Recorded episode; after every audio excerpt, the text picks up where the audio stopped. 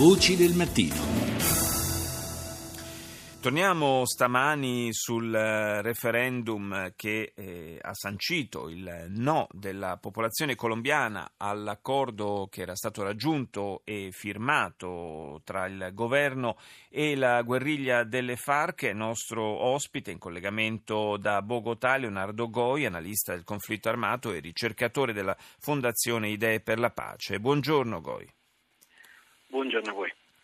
Dunque, una, un, uno shock, possiamo dire, è stato certamente per, eh, per una parte del, dell'opinione pubblica colombiana, certamente lo è stato per eh, gli attori principali di questa intesa, eh, era, di questo accordo di pace che era stato eh, firmato eh, appena una decina di giorni fa in maniera ufficiale e, e a questo punto si ragiona eh, su cosa sia possibile fare per evitare che il Paese riprecipiti nuovamente in, nel conflitto armato. Che margini di manovra ci sono da questo punto di vista?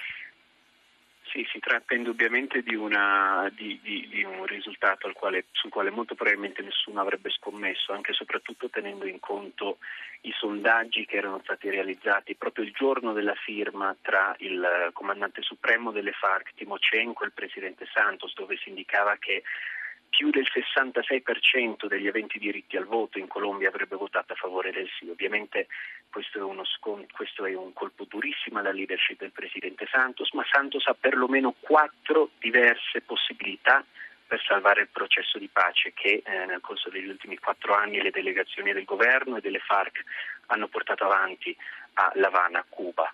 Il primo scenario è lo scenario secondo il quale si creerebbe un'assemblea costituente che permetterebbe tanto, ai, eh, tanto alla delegazione delle FARC come alle, alle forze d'opposizione capitanate dall'ex presidente e eh, grande supporter della campagna del no al plebiscito per la pace Alvaro Uribe, Assemblea Costituente che sarebbe un organismo indipendente che permetterebbe sia all'opposizione sia alle FARC che all'attuale governo del Presidente Santos e ad altri settori della società civile di poter rinegoziare i termini del trattato di pace. Il secondo scenario possibile sarebbe probabilmente quello politicamente più difficile eh, da percorrere per Santos, cioè eh, la sentenza della Corte Costituzionale emessa pochi, pochi, mesi fa permette effettivamente al trattato di pace di poter essere messo in pratica anche a prescindere da un'eventuale vittoria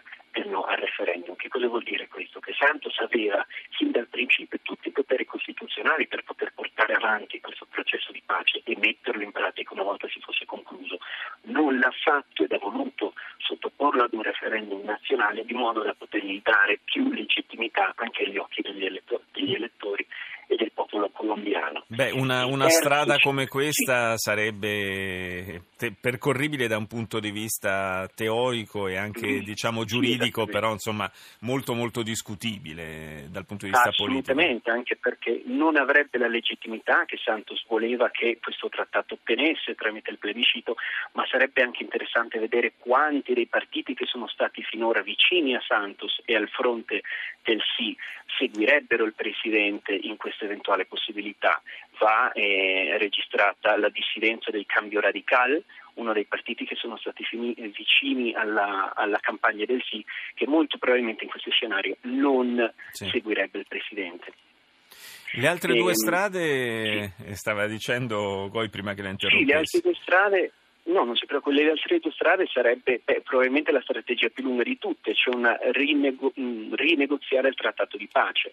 Allora l'opposizione guidata dall'ex presidente Uribe ha già detto che vorrebbe rinegoziare almeno tre dei punti principali del, del, trattato di pace concluso, tra questi le punizioni, le pene per la guerriglia, la partecipazione politica delle FARC nella vita, nel, nel panorama politico del paese e la distribuzione dei terreni agricoli, mentre le FARC potrebbero addirittura aggiungere nuovi punti alla discussione, tra i quali appunto quello del ehm, quello degli, degli, investimenti dedicati al settore energetico e petrolifero del Paese. E l'ultimo, che probabilmente potrebbe essere, almeno da un punto di vista relativo, eh, lo scenario più facile, sarebbe quello di trovare un patto nazionale, ovvero sia un grande accordo tra governo, opposizione, società civile e appunto guerriglia che permetterebbe delle modifiche molto più specifiche, mirate ad alcuni punti del trattato, cosa che però, attenzione, perché richiederebbe un altro referendum. In conclusione, siamo in un limbo giuridico, il processo è congelato, la sola vera, probabilmente bella notizia è il fatto che il cessate al fuoco bilaterale e in definitivo che è stato siglato e messo in pratica dalle FARC e dal governo il 29 agosto scorso rimane in piedi e questa probabilmente è una delle notizie più belle per tutti i colombiani.